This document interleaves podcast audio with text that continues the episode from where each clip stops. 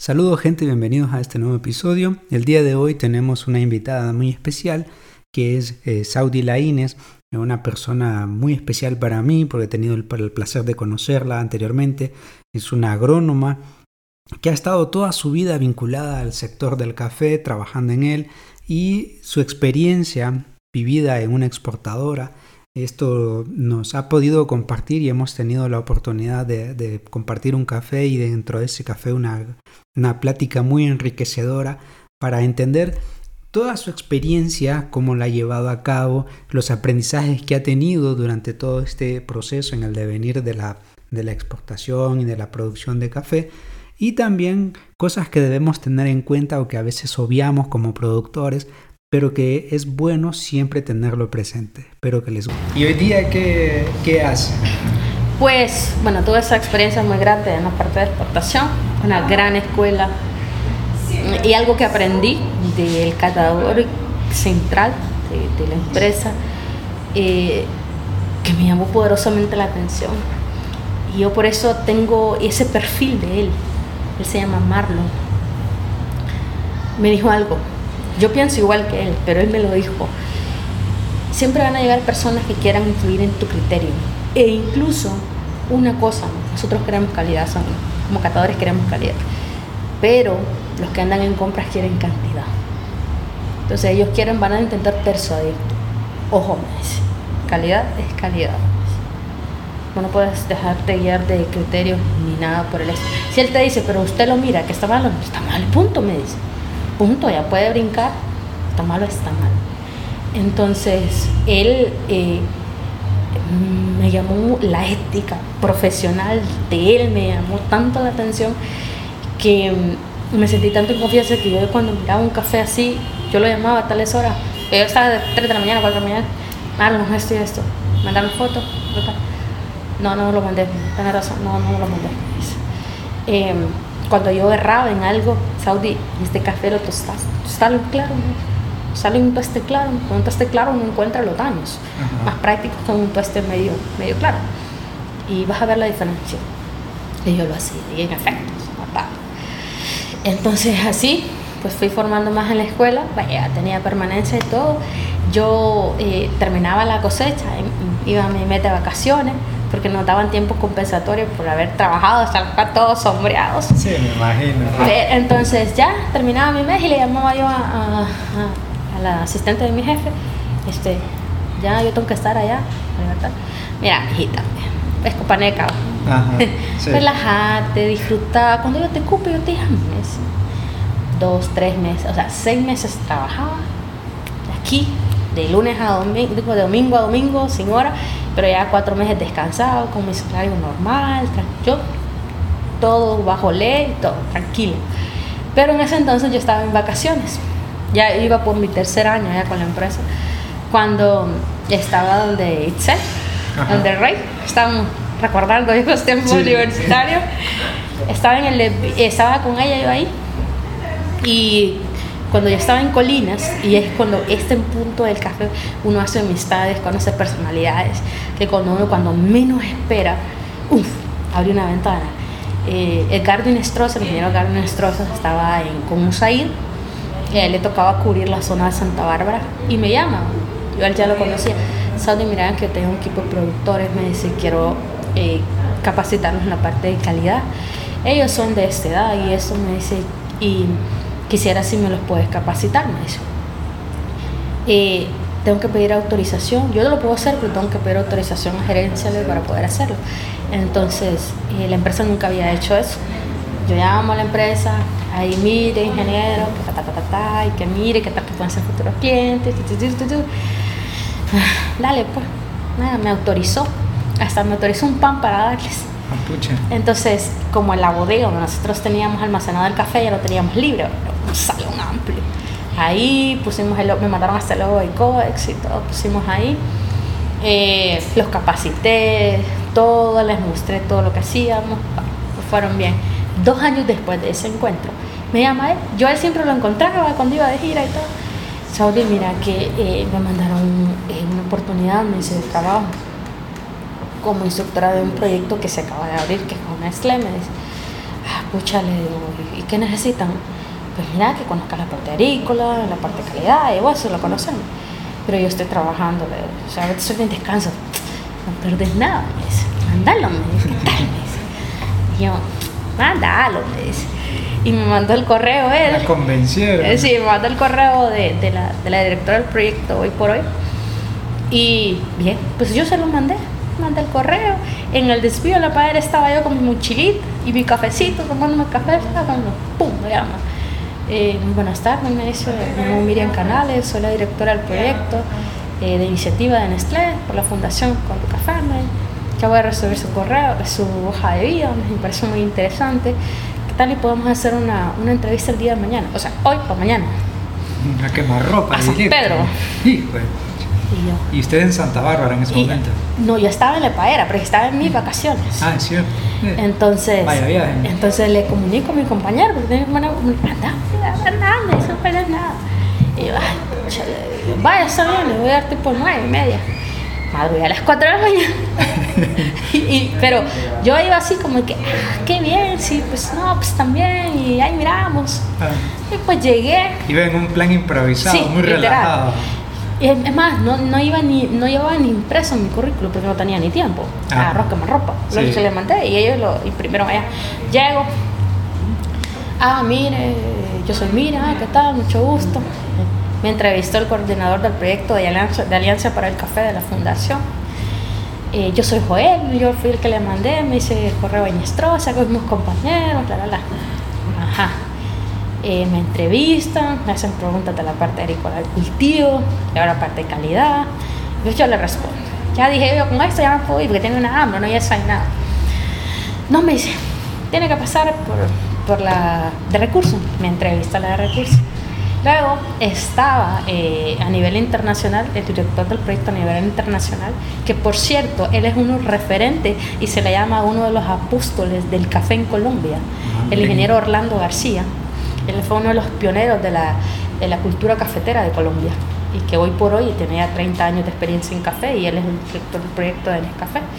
Estaba él ahí, ah, hola, que no sé qué, estaban primeras contrataciones del proyecto. Pues me entrevistó él, todo tranquilo. No, ya terminamos. No, acatación. Me pasan con el jefe de control de calidad la exportadora más grande de, centro, de Honduras, y una de las más grandes del centro. Acá está, tenían las mesas llenas. No, pase por aquí, me dice y yo. Podía más la hambre que todo.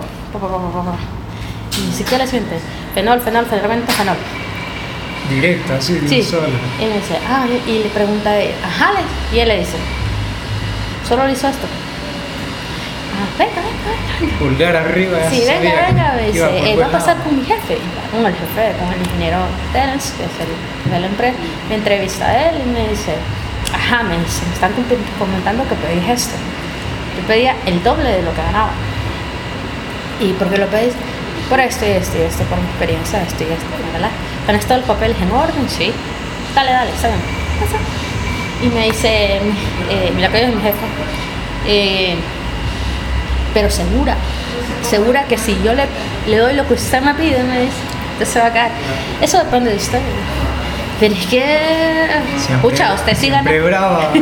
y me dice, es que usted, me dice, la, todavía un recuerdo, me dijo la de recursos, pucha, ganaba bien en, su trabajo que todavía lo tengo, por cierto, hoy estoy, eso depende de usted, le digo.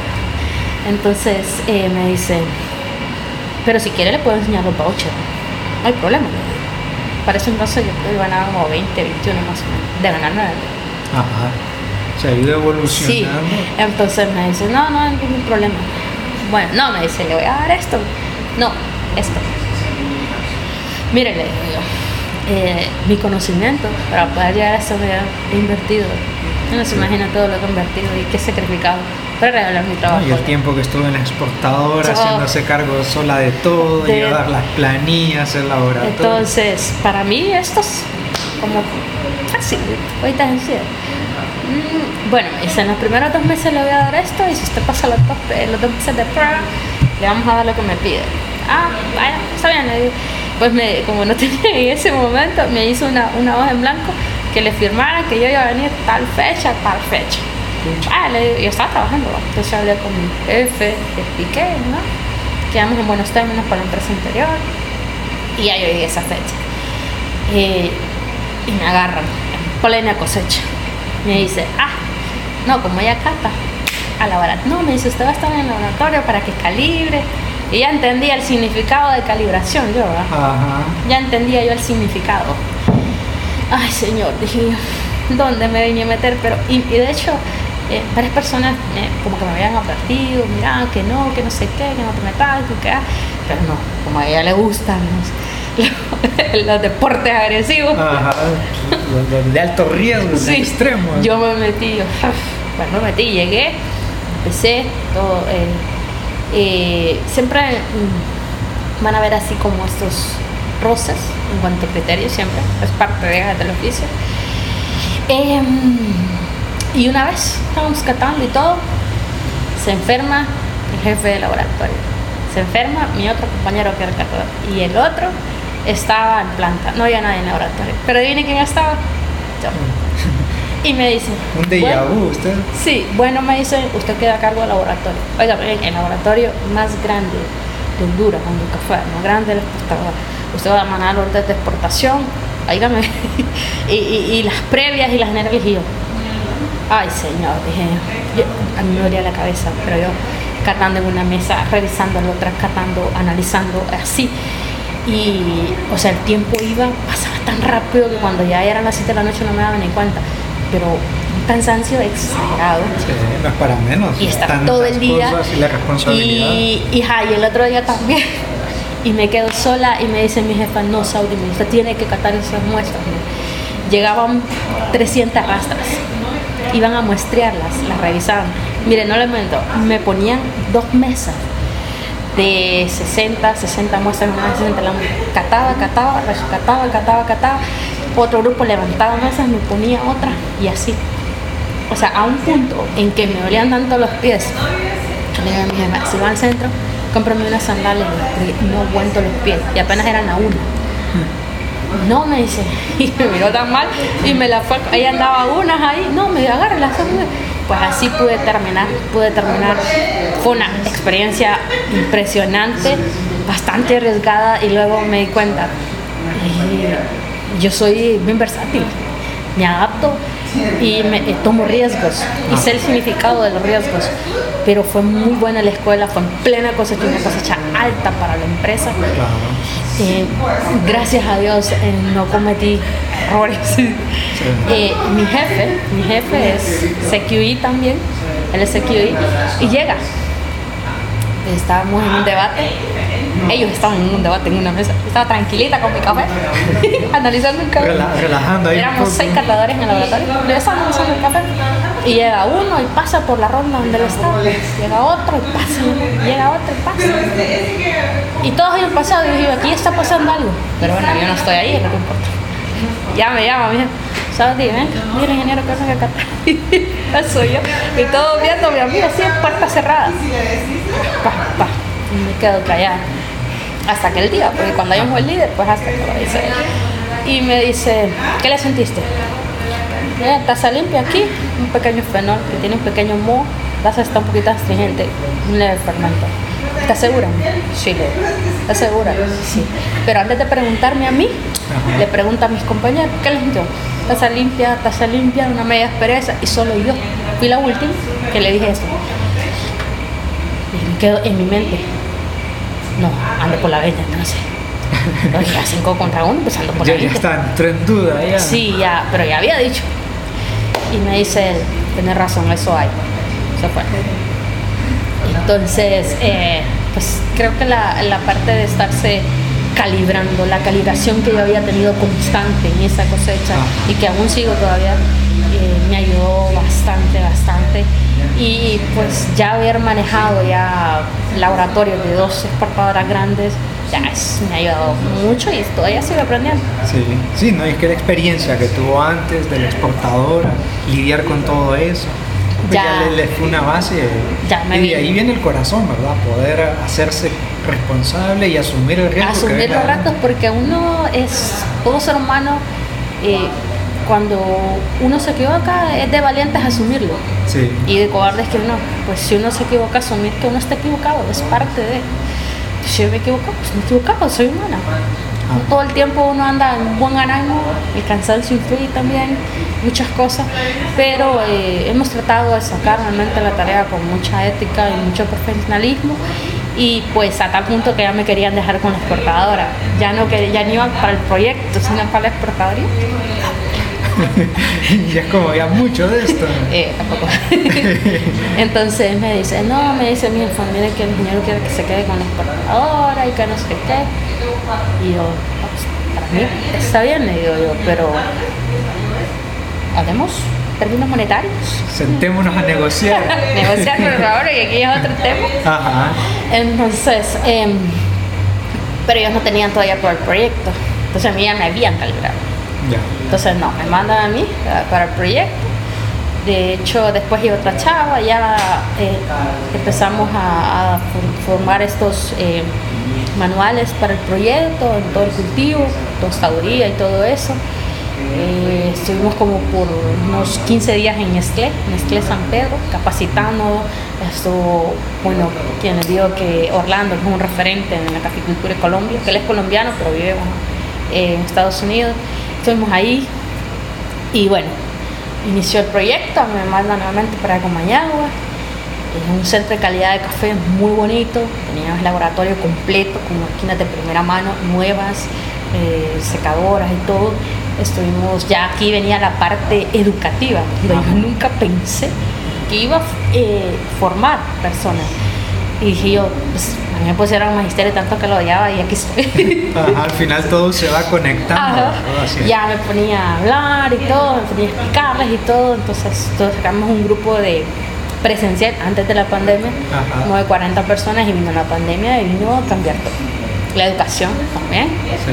Entonces nosotros nos eh, revertimos de forma virtual, ya cursos eran virtuales, nosotros continuamos, seguimos innovando. Todavía siguen los cursos hoy por hoy virtuales, pero ya pronto volvemos a la parte de campo, ya en la parte educativa, ya, ya en los centros de calidad. Y eh, pues nos dio muy bien resultado los cursos virtuales. Hemos tenido alumnos de Latinoamérica, parte del Caribe, Europa, Norteamérica. Y la parte de desenvolverse personalmente es una cosa, pero trastar monitores es otra cosa. Sí, y sobre todo que eh, bombardeo de preguntas de distintas culturas. O sea, el café une culturas, educa, Sí. pero eh, en distintas zonas es muy manejado, incluso los conceptos son muy distintos. Y, y entonces yo a veces me quedaba así como que, "Ey, ¿A qué se refiere? ¿A qué se refiere? Yo ¿me puede explicar? Ay, ay, ay, ya entendía dónde era. Y ya me preguntaban. Y cuando el curso ya es virtual, nosotros estábamos en el foco de Nestlé, en el Ah. foco de la fundación, para ver qué resultado. Gracias a Dios, eh, fuimos, fuimos muy bien abrazados. Pudimos responder hasta hoy por hoy. eh, las preguntas que salían después de dar clases, dábamos asistencia técnica por medio de WhatsApp, los teléfonos, no, el teléfono corporativo no paraba de sonar, eh, por Facebook, ya nos explica. Y yo en Facebook siempre comparto memes, pero ya a veces no me acordaba que tenía y comparto, ya imagínate. Sí, eh, Bueno, hasta hoy por hoy. Y, eh, ha sido una gran experiencia. Algo que siempre eh, me han dicho es que yo soy muy apasionada. Yo creo que la pasión mueve, cambia Claro. y lo hace uno revolucionar en muchas cosas. A mí me gusta, bota las barreras mentales también correcto. Y luego ahorita eh, que la institución inauguró la primera aula móvil, pues esta es única en Latinoamérica, no hay ningún diseño como tal. Y eh, orientamos, abrimos fronteras y ahora visitar eh, los lugares, los municipios, aldeas, caseríos, hablar con productores tierra adentro, que ellos les pregunten, no, mire mi cultivo, explicarle. Uno queda bien chiquito a la par de ellos Sí. porque uh, es tanto el trabajo que hace el productor que no se valora como tal. Y hoy, eh, que hace dos años me han entrado al mundo de la producción, si bien es cierto, yo ya venía, pero una cosa es decir yo soy, pero otra cosa es decir yo lo produzco, Ah. yo sé qué etapa pasa aquí, cuál es el problema. Conocer O sea, cada detalle del- cada detalle. del café. Yo llevo la bitácora, yo sé cuánto tengo que tener para la primera limpia, para la primera fertilización, para el manejo de podas. Eso no lo sabía. Hace hasta los 12 años que ya yo dije, ya pues todo el trabajo brindó vendo sus frutos, Sí. tengo mi pequeña eh, manzanita. Entonces, ya yo decía, ay, San Antonio de la Cuesta, ¿cuánto se gasta aquí? Ahí es cuando ya de verdad se pone la... Sí, y yo, tengo que tener esto para mayo. O sea, sí o sí tengo que tener este 40 mil empiras para mayo.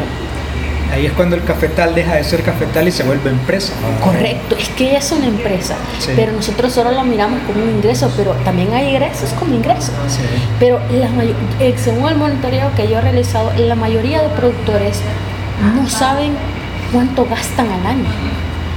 Entonces yo le digo, si usted no sabe cuánto gasta al año, entonces ¿cómo va a saber si usted vende el café bien y si va a sacar lo que ha gastado Ajá. y va a tener rendimientos?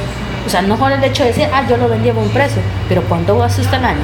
O sea, si usted ganó 200 mil empiras en toda la cosecha de los tres cortes, pero gastó dos, eh, 250 mil, por ejemplo, usted no ha ganado, usted ha perdido, aunque lo vendió a buen precio. Sí. Pero si usted ga- gastó, ganó, vendió a 200, pero gastó ah, 100 mil libres, no lo sabe. Y se me quedan, pues no, no, no me he puesto. No, lleve una libreta, le digo, anote tanto, para que usted, esta es parte eh, de conocimiento y la parte de comercialización. Porque si tal día, porque el precio de bolsa en un segundito sube y en un segundito baja. Cierto.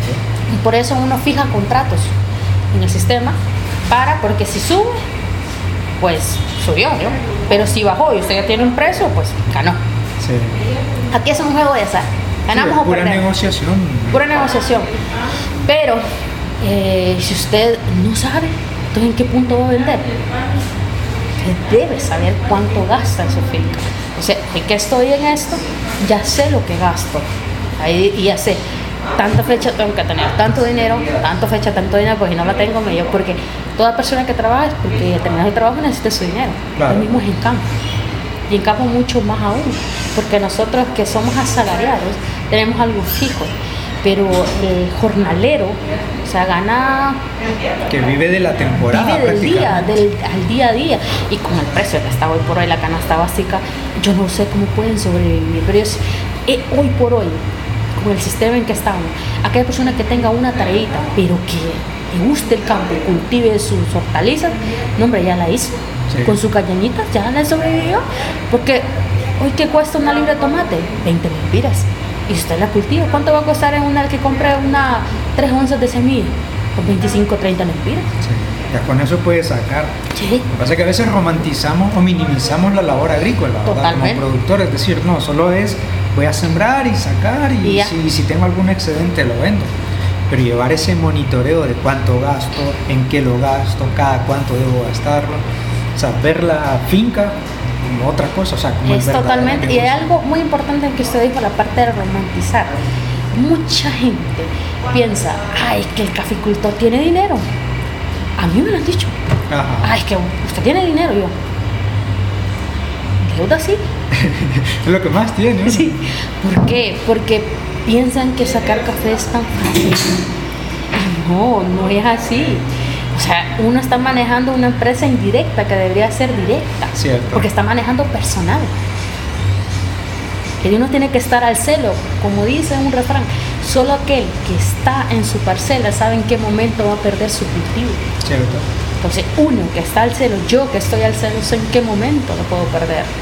Entonces, eh, decir, muchos puedan decir, yo soy caficultor, pero venir, que usted le pregunte preguntas técnicas de campo, no se las van a, no se las van a responder, pero aquel que está encima sí se le va, le va a decir, mire, en, este, esta, en esta fertilización me fue mal, porque no encontré gente, tuve que aplicar esto, tuve que hacer estas enmiendas, pero decir, hacer, hay un tramo Sí. muy largo. Muy grande, pareciera corto, pero es muy grande. Muy grande, totalmente. Y son las cosas que tenemos que estimular también al, al productor, decir, no, mire, fórmese primero, entienda cómo funciona su finca, qué tiene que hacer y después aplíquelo. Claro, esa etapa es bien difícil por la aceptación que, que tiene el productor hacia uno, ¿verdad? Cuando está Sí. formándolo, o querer formarse y aplicarlo. Pero como decía, entre el saber y el hacer hay una gran Hay una gran diferencia. Y es ahí donde también entra algo.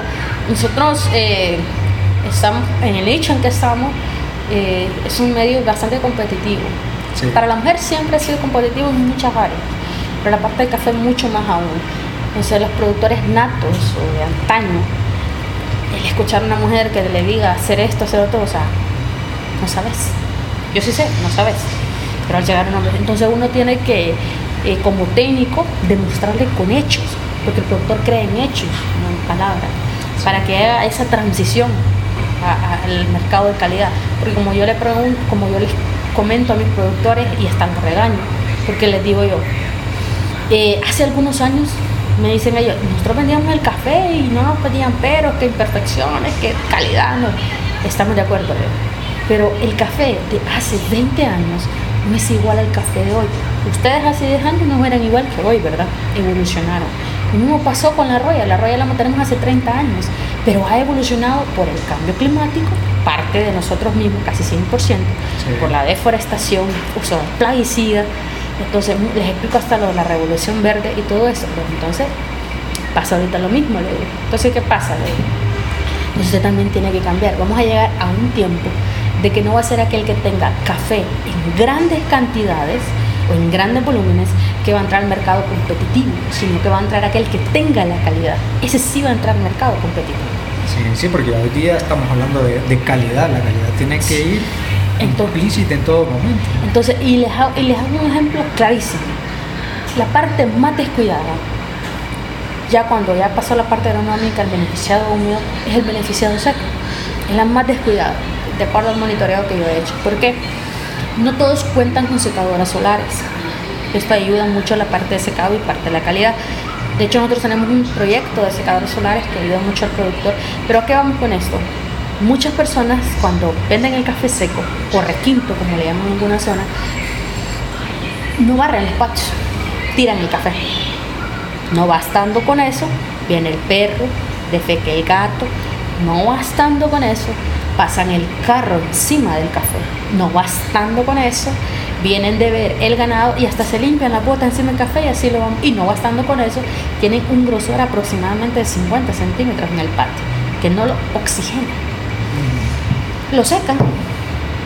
Lo secan el están oreando acá rato, como dice. No lo están ventilando para que el, el, secado sea parcial. Lo secan y van a, la, a colocarlo a sus bodegas. Las bodegas húmedas paredes húmedas, vean el café, el café en el suelo, como hay un espacito, métale que cae otro saco y así. Cuando ya van, llevan la muestra al catador, aquí es donde estamos, aquí viene, viene el llanto y el crujir. Sí. Café sobresecado, pérdida de peso. Porque ¿qué pasa? Yo les explico. El café tiene una tendencia de absorber todo lo de su medio, incluso ya la parte de preparación. Cuando el café ustedes lo tiran en patio, aparentemente esto, esta actividad que han hecho no afecta. El detalle es que como el pergamino es la última capa que protege a la almendra, ¿verdad?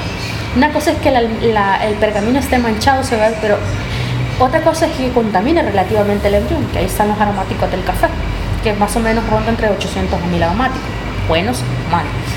Pero ¿qué pasa? Cuando ya se contamina el embrión, ese es el problema.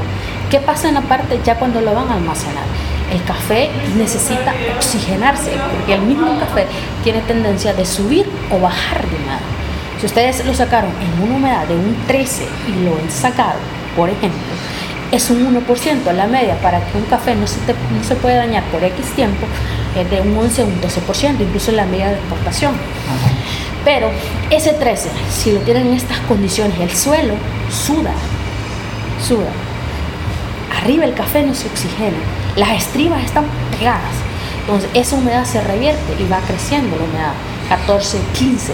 Ahí vamos a generar este pequeño hongo que viene siendo mu, que ya mancha la almendra e incluso ya cuando ha manchado el pergamino en total que ya está contaminado el embrión, van a ver ese pequeño hongo blanquecino en la canícula. Ahí encontramos moho. Y el moho es un primer daño ya en taza de café especial mo, fenol y fermento van de la mano. No se perdone el café especial. Y adiós, buen precio. Se va. Y aunque ustedes tengan un grano muy bonito, pero ¿qué pasa? Estas cosas ustedes las podían manejar. El café en patio, le digo, ustedes lo secan en patio, bárranlo y quede limpio. lo van a mover, el grosor mínimo debe ser de 5 centímetros para que ustedes puedan moverlo constantemente y pueda ser parejo el secado. Dejen un saco, ahí quítense las botas o sacúdense por afuera o limpiense para que puedan moverlo. Son pequeños detalles que aparecen, no, eso no, pero sí le digo, porque el moho indiscutiblemente es una parte. Sí. Que cosas así les explico, y ah, pues que ellos caen como en razón y dicen, ah, bien, vamos a ver. Sí, es que eh, a veces el, productor llega, lleva su café y cuando lo prueban y le dicen, se le va a deducir por esto, ahí es cuando empieza a llorar, empieza que no, que no puede ser. Y más bien son errores que él pudo haberse evitado, ¿no? porque muchas cosas son errores evitables, fácilmente evitables. Y eso es lo que ellos no creen, porque dicen, ah, no, es que el catador está inventando. Ustedes inventan, es algo que siempre escucho yo. Y cuando pasa esto, le dejo la mesa ahí estática. Venga, pruebe, pruebe esta taza. Y solo dígame la diferencia, mamá. ¿Solo la siente diferente? Sí. Eso es no. Es como cuando usted ropa, guarda ropa, la lava hoy, está medio húmeda y la, la, la, viene a sacar dos días. Ese sabor aguardado. Es ahora cerealoso, maizoso. Eso es. Cierto. Entonces, esto no puede ir a un café, no puede ir a una preparación. Entonces, si yo voy a exportar un café de calidad, esto no me lo van a permitir en el exterior porque allá van a ver brokers, catadores mucho más especializados que van a revisar este lote, no solo van a ir con mi palabra, van a comprobarlo. Tienen que estar conectados. Correcto, entonces aquí lo vamos a penalizar y le vamos a bajar esto y eso. ¿Y todo esto lo, canaliza usted a través del aula móvil, de la formación del aula sí, móvil? cuando nosotros o desde la exportadora. Eh, esto lo hemos canalizado, bueno, la exportadora eh, no tenemos tan, tanto acceso a los productores, porque ellos ya mandan intermediarios. Eh, lo hemos canalizado más con el aula móvil y con las partes de las clases virtuales, que allá les presentamos qué es lo que pasa cuando un café pasa así y esto no. Y ahora que andamos con el aula virtual, con el aula móvil, perdón, que ya andamos por todo el territorio nacional, les llevo café así dañados, fenoles, y les explico, miren, esto es lo que es. Y yo creo que se lo han tomado, están tomado un stinker, un stinker es una combinación de daño, fenol, fermento, agrio, rancio. Todo lo malo en una sola taza. Y, de hecho, les, le hice una prueba, fíjate qué particular. Les puse un stinker, les puse un fenol, les puse un café torrefacto. Que el café torrefacto, pues llevar el tueste a su último nivel de tostón, agregarle azúcar, que esto lo cristalí, es carbón, básicamente. Y le digo a mi compañero que me diga, sáqueme un café de especialidad. Él ya sabe que especialidad es el torrefacto. Entonces, él, de que lo mira, ya, de no me vaya a dar a mí, me dice. Entonces, me lo pone así y le pase. Es que hasta en el color se observa distinto. Entonces, yo lo acá. Y mire qué ha pasado, que les ha gustado más esos cafés fenoles que un café limpio. No le creo. Sí, en serio. Y yo me quedo así, ¿en serio? Y les digo yo, esto es fenol este es un café limpio, prueben.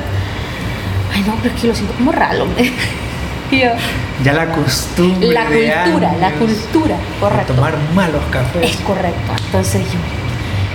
Ay, miren, si esto ustedes, si este fuese su café, le estamos lo llevan a un laboratorio acá los castigos. Pues, ¿cómo los castigos? Nosotros evaluamos un formato que se llama Scale, el formato universal de café especial de América, que tiene 10 criterios aroma, fragancia, etc. Yo les explico de manera mucho más fácil, no técnica, porque no me van a entender.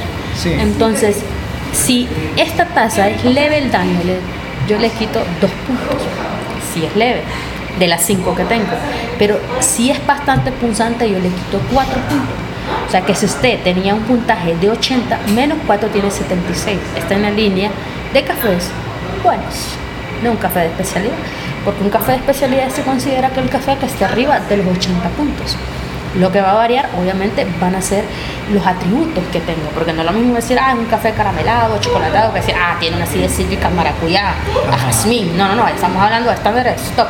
Sí, 90 y pico para arriba. Eh, ahí pues, cambia, pero se considera café de especialidad, ahora viene. Se tiene un puntaje de 85, pero yo le quito 4, 81. Para que me entiendan más o menos. Ah, no, pues está jodido. Me dice, pues sí, le digo yo. Pero ¿quién lo procesa? No, ah. no usted, les digo. ¿Quién va? Ahora, sencillito, les digo yo. Hasta, hasta lo hago que me lo digan en coro todos. ¿Quién trabaja más? Al productor, Ajá. ¿Quién es el que está encima del cultivo? El productor. Ajá. ¿Quién es el que hizo mala parte de secado? El productor. ¿Y a quién se la va a castigar? Al productor. Y entonces, ¿quién se daña? No, pues sí, nosotros, me. Es un, un acto tan sencillito, es la parte secada, que es súper delicado. Piense que con el hecho de lavarlo ya lo hicieron todo. No, sigue la cadena, esto sigue. Sí, porque, bueno, primero está en la cosecha, saber diferenciar el, cereza madura, bien madura, evitar el verde, el perico, y luego el, despulpado, tener el cuidado Mire, Esa es otra de las cosas que me han preguntado muchísimo en la parte beneficiada. O sea, todas las etapas del cultivo son cruciales, ninguna es más importante que otra. Pero eh, a veces se descuidan una, tal vez la parte agrícola no, pero sí la parte de beneficiado sí y así. Por ejemplo, la parte de beneficiado es la parte que más observado, es en la parte del despulpado. Para empezar, em, es algo notorio que tenemos problemas con la mano de obra, la migración ha afectado eh, los cortadores. En el caso nuestro hemos tenido que jalar de El Salvador, de Guatemala y cuando los precios están altos, algo que es particular no es el productor que pone el precio, si son galoneados o son, eh, en algunas zonas lo hacen por saco, por ejemplo, por quintal, eso depende del sector, es el cortador que pone el precio, de acuerdo al precio, o sea, son ellos, no es uno como productor. Y aquí pues la necesidad pues se obliga, porque el café se seca y pues aquí no, no, no tenemos rendimiento básicamente. Entonces se le enfatiza que recolecte la cereza madura, no la verde o la camuliana, porque esto en la parte de tostaduría también tenemos los granos Quaker, granos maduros, eh, que no permitan que la cereza se, eh, se encuentre como un grano color toro ya reventada, porque aquí ya tenemos fermentación desde la planta, porque una cosa es de la planta y otra cosa es en la pila, y así, pero ellos me explican los factores de tiempo, el clima, y pues hay muchas cosas que están fuera de nuestras manos en efecto. Y, pero hay otras cosas que sí pueden manejarla, les digo que es la parte del despulpado. Eh, mucha gente, en las aguas mieles y la polvo es una de las cosas que más contamina. Hay personas que para, como recolectan verde y camulean para madurar, para ablandar la cereza, lo que hacen es que utilizan agua. Y les digo yo que están contaminando el medio ambiente. Ustedes no necesitan agua, porque el mismo mucílago sirve de fricción. Y ustedes solo fuera cereza madura. Y la otra cosa es que no lavan las despulpadoras, no las calibran antes de la cosecha. Al no calibrarlas, los paños tienen un tiempo de vida como todo, no están reguladas, entonces si el grano está sano, no está brocado, tiene peso, entonces lo que hace es la despulpadora es que lo corta, no como tiene peso no pasa como vano. Y yo les digo, o sea, 5 granos cortados les hacen una imperfección. ¿Y pero quién hizo la práctica? ya no me diga, ya sé quién. ah, bueno, segundo le digo. Están convencidos. Sí, segundo le digo yo. Ustedes no lavan la despulpadora. Pueden ver este grosor de costra de pulpa seca fermentada en el motor, en el paño, y no lavan. O sea, ya hay miel, esa miel ya se fermentó, ya una fermentación buena, pasa una fermentación acética, digo el, grano tiene tendencia, un grano ya fermentado que queda en esos orificios, se va a ir al grano sano. Y ahí donde tenemos alcoholes, donde tenemos fenoles, y usted no controla la fermentación, le digo, que de acuerdo al clima, 6, 8, 12 horas, monitoreándola, porque si usted no monitorea su fermentación, se dispara, le digo, aquí ya va a tener fenoles, Entonces, todo eso. no hay vuelta atrás. No hay vuelta atrás, ya lo perdió. Y me dicen, tienen que controlar, aparentemente, pero ¿cómo lo hacen? Pues la forma tradicional es colocar el palo, le digo friccionar, ahorita está el pHímetro, yo sé que no todos tenemos el acceso y siempre es hecho de manera artesanal, pero si usted con el hecho de que agarre los granos, los friccione, ya los coloca en agua y la miel se desprenda, ya está a punto, ya está a punto, procede a lavar. Pero mm, hasta que termina la cosecha sí son estas costas. No, las despulpadoras se lavan todos los días, todos los días. Eh, esos, son cosas que siempre se, lo paso explicando y luego van con los procesos. Me preguntan de los procesos, que cómo los hacen. Eh, hay productores que inventan un poquito, tantito. La vez pasada me comenta una alumna que hizo un proceso, que ella eh, sacó el café de la primera lavada lo metió en sacos. Desde ahí dije yo que íbamos, esta historia no, me va, no va a finalizar con un buen final. No viene bien. Sí, lo, lo puse en saco, lo dejó fermentar un día. El calor que genera el grano dentro de un saco donde no se oxigena, porque usted no lo hace en tanques para liberar el dióxido de carbono. Sí. Y luego lo pasó a la secadora. Y, ah, y ella me llamó que era me dijo que era un café melado. Y me dice, ¿me lo puede catar? Bueno, le lo voy a catar, pero no como, como institución, porque no estoy autorizada. Lo voy a catar eh, ya personal. Tema personal, sí. Ajá, y lo llevé acá a la tostadora de acá y lo catamos. Y le cuento a, mi- a- a mis compañeros, esto no va a terminar bien, pero vamos, no nos vamos a traumatizar, no, no, no. Tostamos y todo, puso la taza. Yo ya pasé, pasaba un medio, ya pasó. Tazas planas, herbales. Bueno, para decirle que tenía 14 de humedad, que no le encontró la humedad. Eh, De ahí íbamos a tener el moho, por Sí. ejemplo, 64 puntos. A saber cuánto habrá tenido el joven, ¿verdad? Porque yo le dije, porque de hecho mi amiga, mi amiga me mandó el, el formato, yo se lo mandé. 64, en efecto. Eh, no a saber cuánto tendría ella, que lo hizo de esa forma. Y dije, ¿pero quién le explicó eso? No me dijo qué institución, pero que alguien le había llegado a explicar y que ellos hicieron eso. Y les digo yo, a los productores, miren, los procesos nacen para mejorar el perfil de la taza. Pero ojo, si usted no tiene conocimiento para hacer un proceso, no se meta o por lo menos busque asesoría, porque puede perder ese lote, lo puede perder. Es que es, la línea es muy Y chica empezar probando primero. paulatinamente y se van y se van según ellos al más fácil al natural y yo les digo el natural es el más complejo de todos es Ajá. el más difícil les digo yo. es el más difícil no solo es recolectar la cereza madura tienen que controlar la humedad debe tener un presecado anterior luego estarlo monitoreando por 29 30 días estar mirando el pH de la acidez porque la acidez está dentro dentro de la pulpa no está fuera como en el helado y ustedes pueden ver cuando la miel ya se va secando, como natural no Ustedes deben de calcular el secado porque no lo pueden ingresar la, la, la cereza a un, a un tester, no pueden. Tienen que trillar una muestra para evaluarla. Tienen que estar. No es el más fácil, es el más complejo. Ahora, si ustedes lo saben controlar, pueden tener un mejor perfil. Y se vende, porque incluso tasa de experiencia ha quedado con, con procesos. Ajá. Pero tienen que buscar asesoría. Entonces, hay personas que se adentran en esto porque piensan que es sencillo, pero no necesariamente es así. ¿Y qué tal el productor? ¿Cómo se comporta cuando le has capacitado? ¿Se ha visto Eh. algún cambio evolutivo que dicen, es cierto, tenemos razón, vamos a cambiar algo? eh, eh, dice, yo he, llegado a pensar de que ellos como que se enojan cuando yo los regaño, pero luego ellos se ponen a, se ponen a meditar y me dicen uno de ellos, díganmelo como productor, no como técnico, en caso de la broca. Y ahí le, doy- le doy la respuesta a la que usted me dice. Yo puedo controlar la broca con insecticidas. ¿Cuál quiere la respuesta? Le. ¿Como productora o como técnica? No como productora. Con insecticidas no la va a controlar. Es mentira. Usted va a perder su dinero. Y ahorita un insecticida X oye le andan 2.000 empiras, promedio. ¿Y cuánto va a sacar por litro? Le digo. Póngale que 12 bomba, más la mano de obra. Y usted tiene, ¿qué? ¿Cuántos litros le van por manzana? Solo un ejemplo. Ahora, ¿por qué? Le. Primero usted debe de monitorear su finca. Y le pongo un ejemplo sencillito.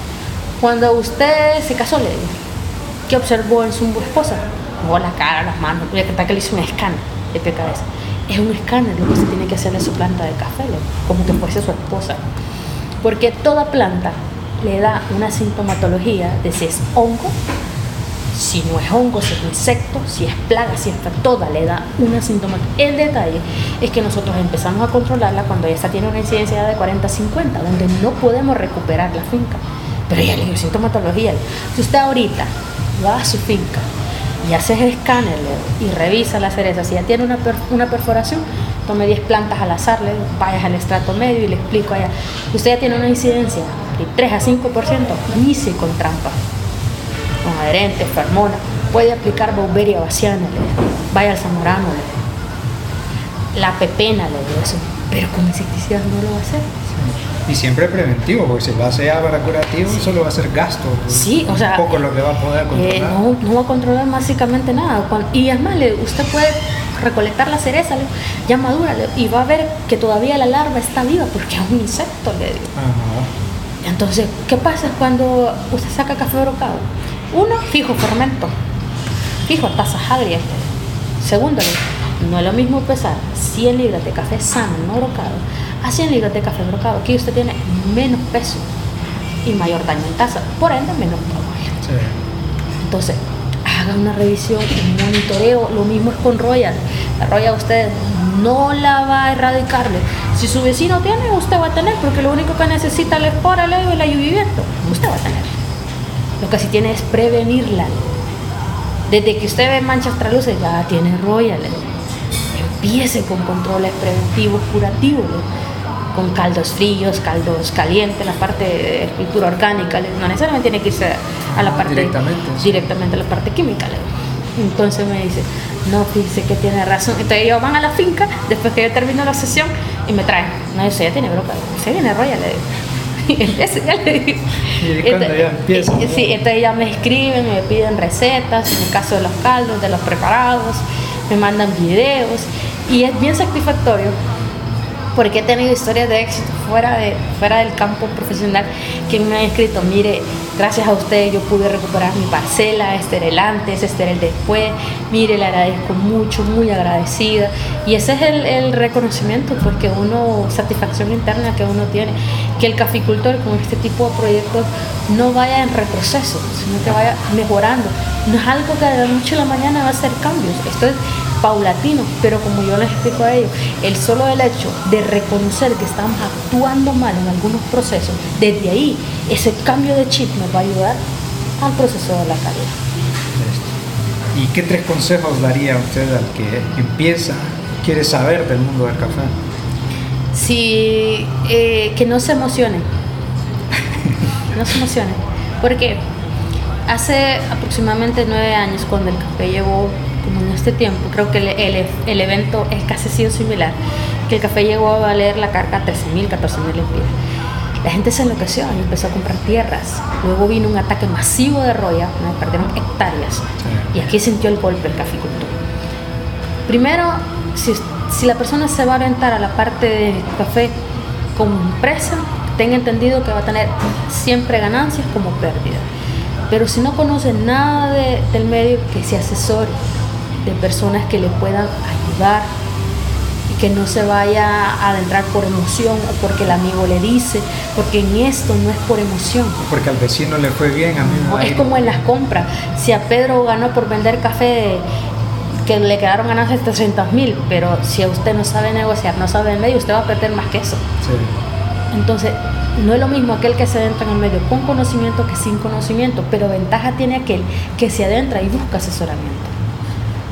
O sea que antes de entrar tiene que formarse. Sí, que Si no, busque que no asesoramiento del cultivo, qué es lo que quiere, calidad o cantidad, qué variedad se adapta a la zona que, que él va a emplear, qué altitud tiene, qué tipo de pendiente tiene.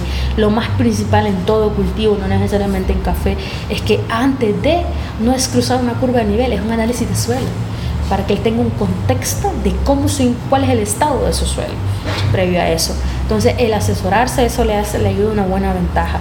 Pues cuando ya seca, saca su cosecha, dejar una muestra eh, de café del segundo corte y que lo lleve a un laboratorio de calidad para que conozca su café, para que conozca lo que tiene, porque si no lo conoce, entonces va a ser fácil también engañarlo en ese punto. Y eh, el, otro, el otro punto también en esto de meterse en lo del café es que siempre van a haber mejoras. Siempre vamos a tener cosechas buenas como cosechas malas, porque estas son cosechas bianuales Sí. que no se desmotiven, pero para la parte de mejoramiento en campo, eh, como en la parte de iniciado medio seco, hay que ser bastante persistentes, bastante paciente persistentes, también, ¿verdad? paciente y disciplinado, porque un pequeño detalle puede arruinar toda una cadena. Es como les comento a mis alumnos, el productor todo puede haber hecho perfectamente en campo, pero si el que está tostando no me desarrolla el café, ya no voy a evaluar nada. Así de sencillo. Entonces, básicamente que todo podemos irlo mejorando. Hay muchos medios, muchos proyectos, tanto virtuales, aquel que no se capacita pues porque no quiere, gratuitos, como el caso nuestro, que tengamos, llevamos acceso a equipo especializado para que ellos puedan capacitarse, hay libros, en fin, para uno poderse capacitar y todo es a prueba de error, nadie nace aprendido. La capacitación virtual, mucha gente dice, no, así no aprendo. El aprendizaje va a depender de cada quien, porque usted puede estar presencial y aún así no aprender, porque no es de su interés. Pero si es de su interés, hasta el mayor detalle usted va a tomar nota y va a contactar a su maestro y le va a preguntar. Es igual, aprende el que quiere y al que le interesa. Yo al menos así lo considero. Bueno, Saudi, muchísimas gracias. No, muchas gracias a usted. Un placer, una gran charla. Hasta aquí la entrevista con Saudi, una excelente persona y también la información y la experiencia que nos ha compartido es de altísima calidad. Espero que les haya gustado y nos vemos en la próxima. Suertes totales.